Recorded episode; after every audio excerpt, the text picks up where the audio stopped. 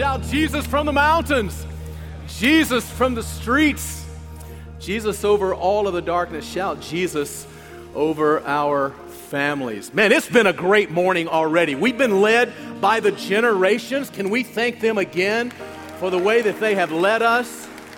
Woo!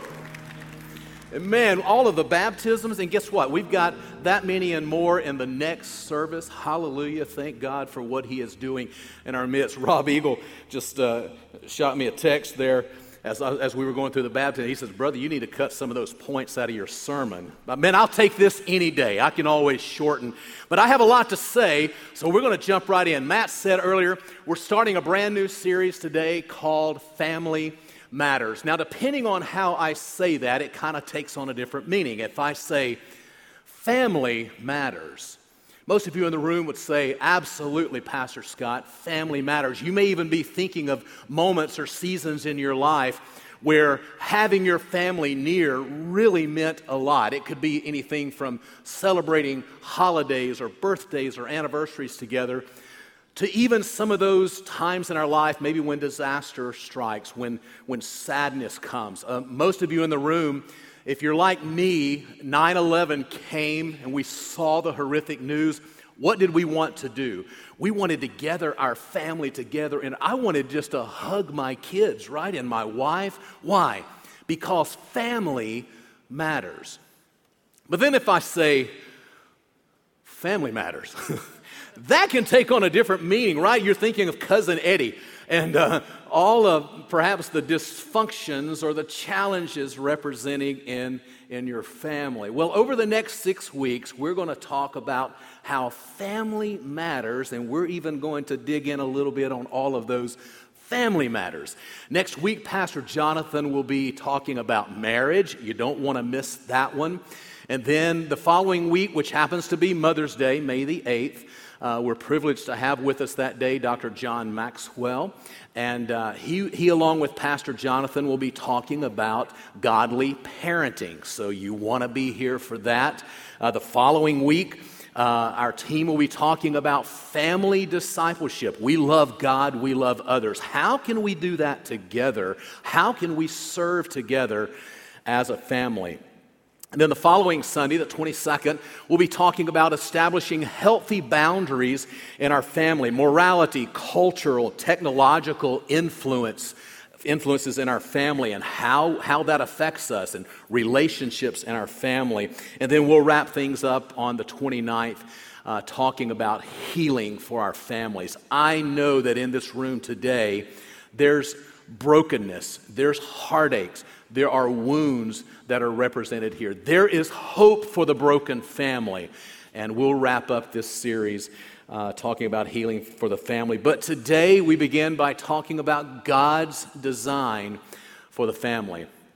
Now, folks, that used to be a pretty cut and dry, simple, easy sermon.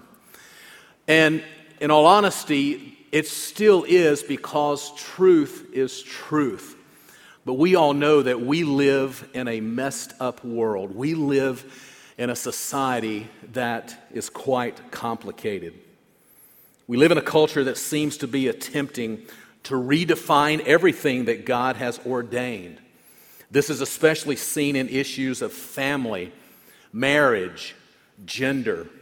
Our culture as a whole is not just becoming more accepting of this new definition of family. It's aggressively pushing this redefinition as good, healthy, and enlightened. Our culture is increasingly trying to redefine family for whatever people want it to be. TV shows, even TV shows for our young children, commercials, other pop culture mediums depict families in a way that is clearly contrary to God's original design for marriage and family. So, what is God's design? Well, like I said, it's, it's pretty clear. If you'll look with me in Genesis chapter 2, this is a familiar passage. Uh, Pastor Jonathan, just a few weeks ago, when he was talking about the doctrine of man, he, we, we, we, we read this verse together, talked about this. Then the Lord God said, It is not good that the man should be alone and I will make him a helper fit for him. Now, out of the ground, the Lord God had formed every beast of the field and every bird of the heavens and brought them to man to see what he would call them. And whatever the man called every living creature, that was its name. The man gave names to the livestock, to the birds and the heavens, and every beast of the field. But for Adam, there was not found a helper for him. The animals just weren't cutting it, all right? So the Lord God caused a deep sleep to fall upon the man, and while he slept, he took one of his ribs and he closed up its place with flesh. And the rib that the Lord God had taken from the man, he made into a woman, and he brought her to the man. Then the man said, This at last is bone of my bones and flesh of my flesh. She shall be called woman because she was taken out of man. Therefore, a man shall leave his father and his mother and hold fast to his wife, and they shall become one flesh. Our Lord Himself in Matthew chapter 19. He was coming from the region of Galilee down to the region of Judea. And uh, the scripture tells us that he was healing all of the sick people, which just infuriated all of the, uh, the Pharisees and the skeptics. And so the Pharisees decided that they would try to trick him in his teaching. So they asked the question about divorce. And, and the way that Jesus responded to them was not only brilliant, it's just an exclamation point. It's a reminder of the truth we just read. Matthew 19, beginning verse 3 And the Pharisees came up to him and tested him by asking, Is it lawful to divorce one's wife for any cause? And he answered, Have you not read that he who created them from the beginning made them male and female? And he said, Therefore, a man shall leave his father and his mother and hold fast to his wife and the two shall become one flesh. No longer two, but one flesh. One flesh. One man, one woman, united together as one, physically, spiritually, emotionally, bound together in every way. The two shall become one in purpose. They're so close that they function like one person, balancing all of their strengths and their weaknesses. This was God's design so that they could fulfill God's calling in their life. It was an unbreakable, lifelong union. That was God's plan. And by the way, it's still God's plan. But what happened? What happened? There's only four chapters in all of the Bible where there's an absence of sin. It's Genesis chapter 1 and 2, Revelation chapter 21, 22. Everything in between is life with sin in it. Genesis chapter 3, you know the story Adam and Eve eat of the forbidden tree there, and then sin entered in, into the world. The one act of rebellion and its tragic consequences are the root of the problems that we have seen all throughout history. Scripture has many tragic stories about families. It shows the devastation of sin in our culture and sin in our families. Of course, Adam and Eve sin. And then they have two sons, and one of them kills the other. What about Abraham, God's chosen man? Well, he married two wives, which was against God's design. He eventually would kick one of those wives and, his, and her son out of the house. What about Jacob? Jacob married several wives, just like his grandfather. His 12 sons eventually sold their younger brother into slavery. David also had many wives. In fact, if you are reading along in our reading plan on the TRBC app, and you read this morning, we were in, we were in 2 Samuel this morning. We even see where even later in David's life, he's, he's marrying people and having kids. And so David messing things up. His daughter, uh, he, his son rapes his sister. His daughter's brother Absalom kills the son who raped her, and the story goes on and on and on. Sin wreaks havoc upon our world, and sin wreaks havoc, havoc on our family. The casualty is that, that there seems to be a void of great models of God's design. However, it thrills me to know that right here in this room are a multitude of stories of godly men and women who committed their lives together to do family, to do life God's way. In fact, if you're in the room and you've been married over 40 years, I'm not going to have you stand. You raised a bunch of kids. You're too tired for that, okay? But you've been married over 40 years. Raise your hand. Hallelujah. All over the room. But because of sin in the picture, sin in the lives, that story is not repeated as often as we would like. But I thank God for those of you who have persevered through the tough time and stuck to the commitment that you are that you have made. This past Thursday, I was over at Liberty School of Music I was asked to adjudicate, that's a fancy word for, for critique and judge. Uh, I was asked to adjudicate our artist development students, and they came in and they did a three song set, and I would make comments about that. The last guy who was doing, who was uh, giving his presentation, his name is Pierce. Uh, Pierce is probably in the room somewhere uh, today. And I was so moved. All of them did such a great job. I was so moved by Pierce because the last two of the three songs that Pierce chose were songs that he had written to honor the legacy of his grandparents. It was, I was trying to write my notes and crying all over the page, you know, it was just a mess, but I was so touched and so moved that here this young college student recognize the lifelong commitment that his grandmother and grandfather made years and years ago. And I said, Pierce, can you, can you send me that lyric? And so I was looking over the lyric, and I want to read this one to you. I know this world is going to rock us off the boat. Any of you guys been there? Like the waves are choppy, the boat is rocking, and like, man, are we going to make it? I know this world is going to rock us off the boat, but I'll keep you from sinking till we both grow old. How beautiful. And so, thank you to those of you who model it well. May that be a challenge to the rest of us to do the same. So, what is God's design for family? I like the way Paul in the book of Colossians, chapter 3, if you have your Bibles or your, your app or whatever, you can, you can go there. Colossians, chapter 3. Here, Paul, under the inspiration of the Holy Spirit, gives us some do's and don'ts on how we can, we can do family God's way. And he begins this chapter by describing the life change that we experience when we make Christ Lord of our lives. When we confess our sins to the Lord and say, Lord, I'm a sinner in need of a Savior, and the Holy Spirit in that moment comes within us to, to indwell us, to lead us, to convict us, to guide us.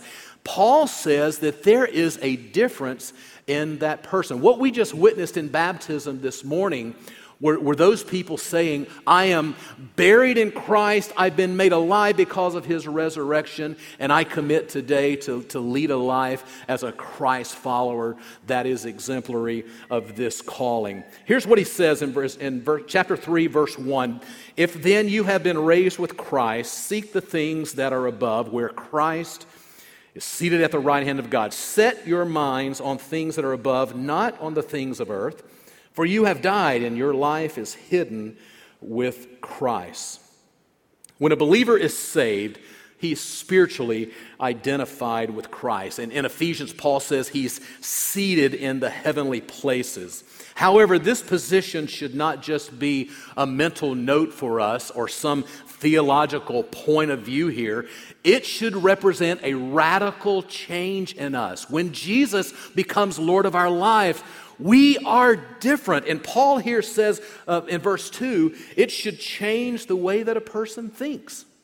And then if you follow the next 10 verses of so or so, you would see where he says, man, it, it, it changes the way that you look. You're no longer clothing yourself with the garments of sin. And he lists several things anger, wrath, malice, slander, obscene talk. He says, no, you're putting on new clothes of righteousness, compassion, humility, meekness, patience, kindness. But it not only does it change the way a person thinks or looks, it should change the way you act. It'll change your decision making. It should change the way that you handle your relationships, including your family. The Christian must let the peace of Christ rule in his life. We must let the word of Christ dwell richly in us. We also must do everything in the name of the Lord, seeking His glory in all that we say and do. These are the priorities of the heavenly citizen. And now he gets down to verse 18, where I want us to camp out for just a few quick moments here. We're going to see the responsibilities of each of these family members. Beginning of verse 18 Wives, submit to your husbands as is fitting in the Lord. Husbands, love your wives and do not be harsh with them. Children, obey your parents in everything, for this pleases the Lord. Fathers, do not provoke your children, lest they become discouraged. So, real quickly, I want us to un- unpack these roles. I'm not going to go deep because in the next five weeks, we're going to go really deep into each of those. But there are four roles that are represented here, and I want to touch on them real quickly. First of all, the wife's role.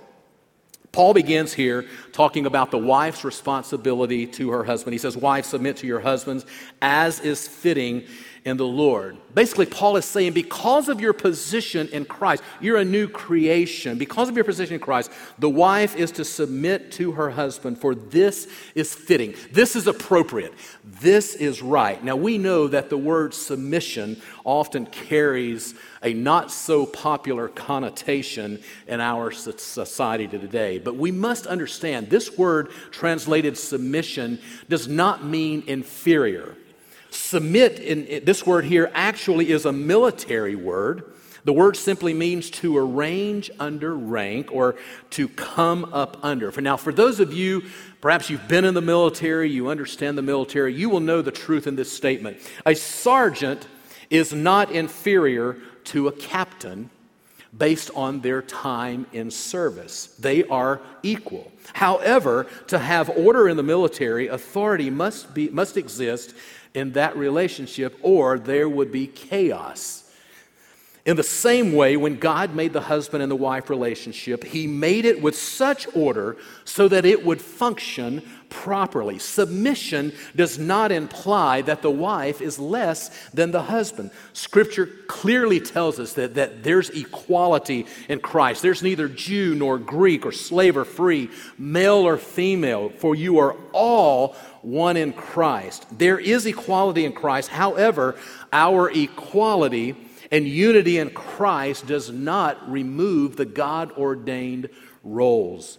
God's design for the family is for man to be the leader. Man is the head of the home, and wives are to submit to their husband. But know this this submission must be in the context of love. We see this beautifully displayed even in the Trinity. God the Father does not dominate or force Christ to submit to him. Submission and authority happened in the context of God's love for his Son. Therefore, the Son submits to the will of the Father. In the same way, I, as a husband, am called to love my wife to encourage her, not to demand that she submit to her. I love her, care for her, encourage her in her growth in the Lord, serve her. My wife is to be a willful submission. I can't force that. So that's the wife. I'm not going to dig deeper. Pastor will go there. Husband's role. It's your turn. Husbands, love your wives and do not be harsh with them. In the ancient context, this was a pretty radical statement. It kind of pushed against the norms of society. For you see, in the Jewish and the Greek culture, the woman had little to no rights at all. She was basically property meant to serve the husband. So when Paul says, Husbands, love your wives, don't be harsh to them, man, this was, this was quite radical in Ephesians chapter 5, he describes what the husband's love should look like when he says, Husband, love your wives. How? As Christ loved the church and gave himself for her. And like I said, Pastor's going to spend a little bit more time next week, and when he's talking about marriage, we'll dig in a little bit more. But I do want to, to say this one thing Men, love well, lead strong. Love well leads strong. Mark Batterson, in his book Play the Man, says this The white noise of cultural confusion has left men insecure and unsure of their manhood. So we settle for something far less than what God originally intended. I'll just say this one time gender was God's idea. He made them male and female. And there, there is a difference between man, men, be a man. I remember like it was yesterday, 2009, February of 2009. We did this for two or three years here at Thomas Road on Super Bowl Sunday. Uh, we would have the ladies in the room for one hour and the ladies leading worship and a great lady speaker, and then we would bring the men in the room for the next hour. And have great worship and, and a great speaker. That, that particular year, we had Steve Farrar. Many of you back in the day perhaps heard Steve deliver great messages at all the Promise Keepers. Just a man's man and a great uh, warrior of the Lord. Went home to be with the Lord unexpectedly this past year. But I remember I had my then 12 year old son, Cameron. We were sitting right over there. He was tucked up under my arm. And Steve said, Guys, there are markers of manhood. Now, you're talking about being pretty plain and simple, cut and dry. This is what Steve said. Guys, look at me, listen to me. These are the markers of manhood. Finish your education as fast as you can. Moms and dads are going, Amen, right? Finish your education, move out, get a job, get married, have children. Now, my son, praise God's checked off four of those. All I need are some grandbabies, and we are good which is a great segue to the next role, right? Uh, God said, Be fruitful and multiply. So children come along. Uh, how many of you know that children are a gift from the Lord? Amen.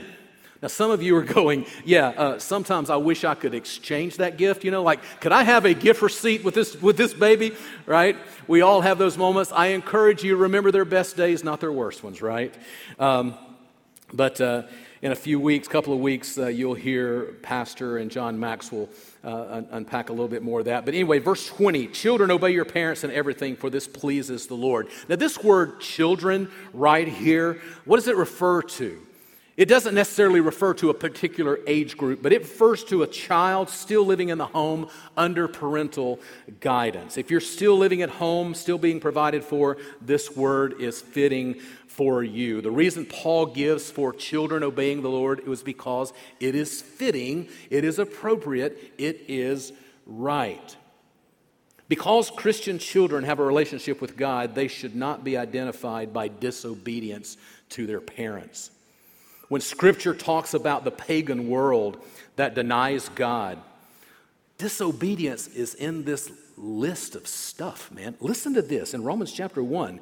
And since they did not see fit to acknowledge God, God gave them up to a debased mind to do what ought not to be done. Verse 29 They were filled with all manner of unrighteousness, evil, covetousness, malice, full of envy, murder, strife, deceit, maliciousness. They're gossipers, they're slanderers, they're haters of God, insolent, haughty, boastful, inventors of evil, disobedient to parents. Whew! right there in those major list of do's and don'ts disobedience. Paul says that children disobeying parents marks a world where people deny God. If a child does not obey his parents and recognize their authority, it's likely that they're going to struggle with authority the rest of their lives. The importance of obedience to parents is seen by it even being in the Ten Commandments, right? Honor, honor your father and your mother so that your days on this earth will be long, right? What are some consequences to that? Uh, what, what we read in Proverbs chapter 30 is, is quite eye opening. It says, The eye that mocks a father, that scorns obedience to a mother, will be pecked out by ravens of the valley, will be eaten by the vultures. Tell your son or daughter that one day. Hey, if you don't stop this now, the ravens and the vultures are going to get you. Right? Woo! Thank God that we are not under the old covenant anymore, but the principle will last. When the child the parent relationship breaks down, it is detrimental to the rest of society. You see evidence of that in our world today, marked by a lack of authority, disobedience to parents, a lack of respect for teachers and employees, dishonoring employees. Children, obey your parents and everything, for this pleases the Lord. And we got to move on. I'm already out of time. Parents' role. Fathers, do not provoke your children lest they become discouraged. In still addressing the child parent relationship, Paul speaks here to fathers and commands them to not provoke their children lest they become disheartened or lose heart, the uh, New American Standard says. The word provoke can also uh, be translated embitter. This is not, not simply referring to a child getting angry, because we know that's going to happen, right? Are there any temp- temper tantrums that you had to deal with that are just like permanently embedded in your mind? I'm just grateful that Neighbor's Place lets us in the place after what happened 15 years ago when one of my child just went crazy, right? That happens. That's not what Paul is talking about right here. To embitter has to do with a deep rooted, settled anger that stays in, in, with the children and affects their persons for the rest of their lives. It should be noted here that this word father could also be translated parents. It is possible for a parent to so embitter a child that they become heartless and discouraged. This happens in many ways. Number one, it can happen by not disciplining them. This is one of the quickest ways to develop bitter children. A spoiled child is a child that is thankless and bitter. Because they get their way all the time, they're really bitter when authority does not give them their way. Solomon said this Folly is bound up in the heart of a child, but the rod of discipline will drive it far from him. I'm not going to get into a discussion about appropriate measures of discipline, but boy, that rod sounds mighty familiar to my honey. Uh, because I, I had plenty of it. Parents embitter them by never driving the foolishness, the sin, out of their lives through good, appropriate discipline. Secondly, parents embitter their children by abuse or maybe improper discipline. When children are abused, either verbally or physically, it sows seeds of anger and hatred in their hearts. This anger is hard to get rid of. However, we see this not only as a result of, of abuse, but also improper disciplines. When a parent does not wisely use his anger, it trains the child to unwisely use his anger as well.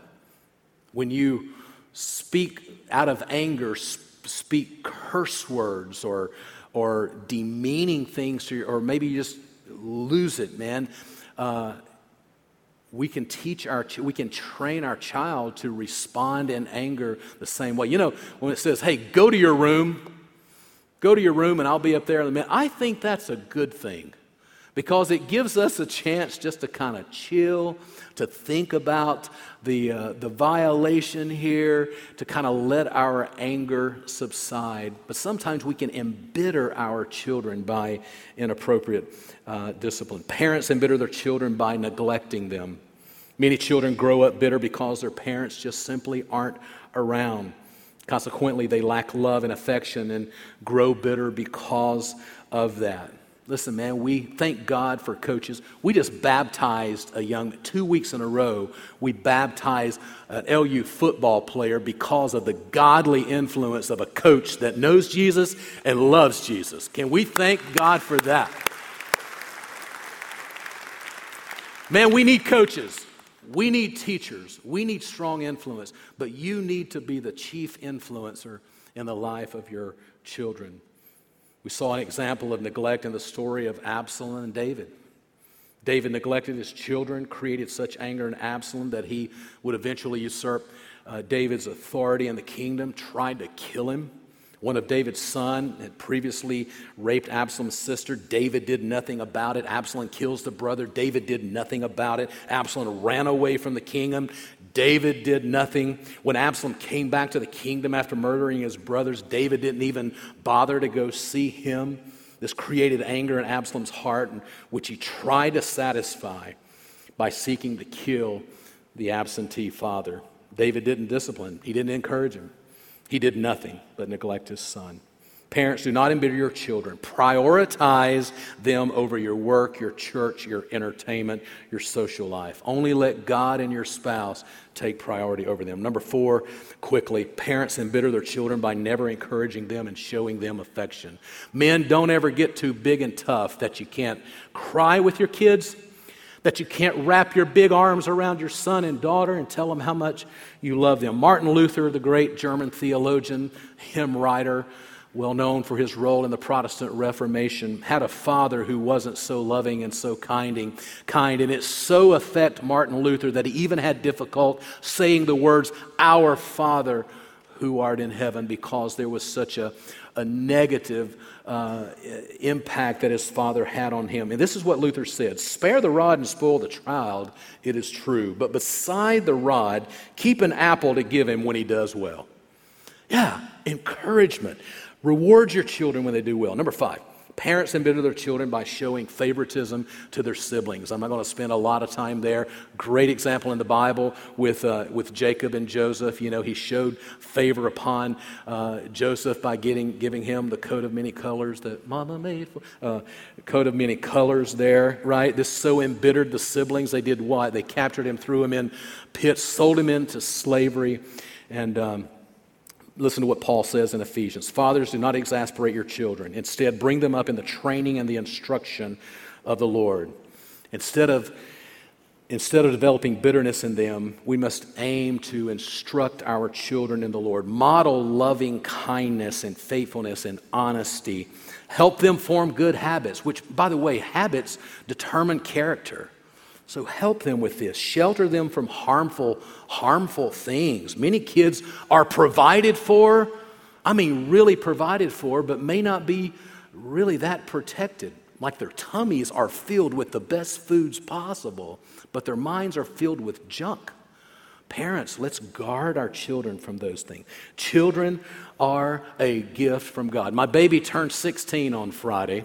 All right, many of you guys who've been around for a while remember that day at the old church when I announced to the church at age 42 that my wife and I were going to have a baby. Wasn't planning on that, but it was the best gift that God had for me. I told Dr. Falwell at that time, I said, Sir, uh, I've served at three churches now, and I've had a baby at every one. I'm not going anywhere else, okay? But I was just reminded this week as we were celebrating my baby girl's 16th birthday of how quickly time goes, right? Some of you in the room today, I look around, there's some of you that are getting ready to get married, right? You're at, you're at the very beginning of this and you're like, man, Pastor Scott, I want to get this right. Others of you, you have young children and you're saying, man, I want to parent well. Others of you, you've raised your children in the fear and the admonition of the Lord. Many of them are walking in the ways of the Lord, and then there's some, no matter how much you taught them the, the word, you took them to Awana, you did all the right things. They wandered away from the Lord. That's out of your control, but it just creates grief in your heart. Man, children are a gift from the Lord. So, in conclusion, God's design for family one man, one woman for life. Wives who submit to their husbands, husbands who love their wives as Christ loved the church, and children who obey their parents. Parents who do not embitter their children. And I'm just going to add a sixth one family is for life. I was so blessed by the generations up here old to young leading us today and i am so grateful for the generations. Look here when you when you finish parenting it ain't over. It ain't over. Man i love to see the the ministry and the work and the love and the compassion that grandparents are pouring into grandchildren. What a beautiful beautiful thing. Family is for life. Folks this is god's design. It was his design then. It's his design today Family matters. Family matters. Now, today, just to mention the word family might be salt in the womb for some, for some of you because it just uh, it brings up feelings of perhaps disappointment and grief and sadness. Hey, I speak Jesus over you. Jesus over everything. The memories of the way things used to be. Man, it just got you. I speak Jesus over you. For those who got it wrong, hey, you know the best time to plant a tree? 25 years ago. What's the second best time? Right now. So if, like, man, I made mistakes along the way, but Scott, I just want to get it right. Commit today to do that. Whether you're a parent, whether you're a husband or wife, whether you're a child, I'm just going to commit today to do it right. Let me tell you a starting point. You know, in Joshua chapter 24, Joshua says, Choose you this day who you will serve. But as for me and my house, I'm going to choose to serve the Lord. Some of you in the room today, you haven't taken that first step. You're still letting sin control your life. And Jesus is saying, Hey, I died on the cross for those sins. And you need to confess those sins to the Lord today and make him Lord of your life. He's standing there with arms wide open, ready to extend forgiveness for you. Then, as Paul said in Colossians chapter 1 or chapter 3, verse 1, you can experience that new life, that life change. Are you going to get it right every time? Absolutely not. But Jesus, through the power of His Holy Spirit that indwells you, will help you all along the way. Give your family to Jesus today. And for those that you've just lost all hope, keep praying those prayers for that wayward child. Keep praying those prayers for that spouse. Keep praying and believing. And as a church family, we're going to commit to do the same thing. I want us to end, we're, we're way past time. Sorry about that, okay? But I want us to sing. Can we just sing that song? Marcus, why don't you just come out here, buddy, and just lead that? Speak from the mountains to the streets. Speak the name of Jesus. You come. Jesus in the streets. Jesus the darkness over every enemy. Jesus for my family.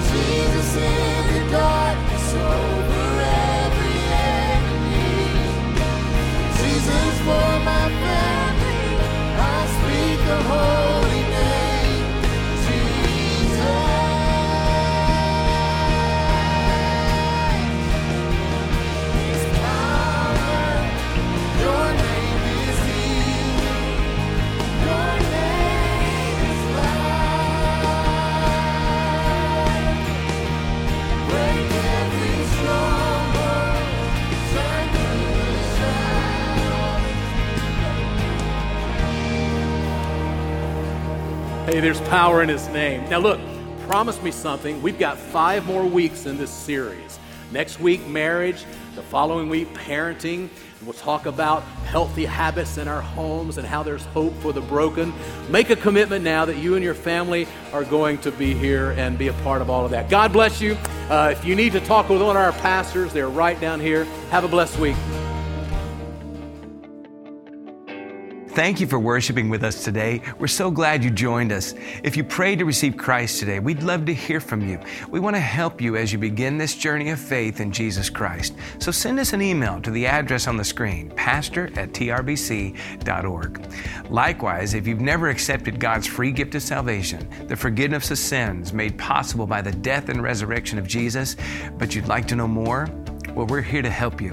So just reach out to us. We'd love to tell you more. Our mission at Thomas Road is to change our world by developing Christ followers who love God and love people. And if you'd like to help us fulfill that mission by giving to our ministry, then go to the link on your screen and make your contribution today. Help us help others with the life changing truth of God's love.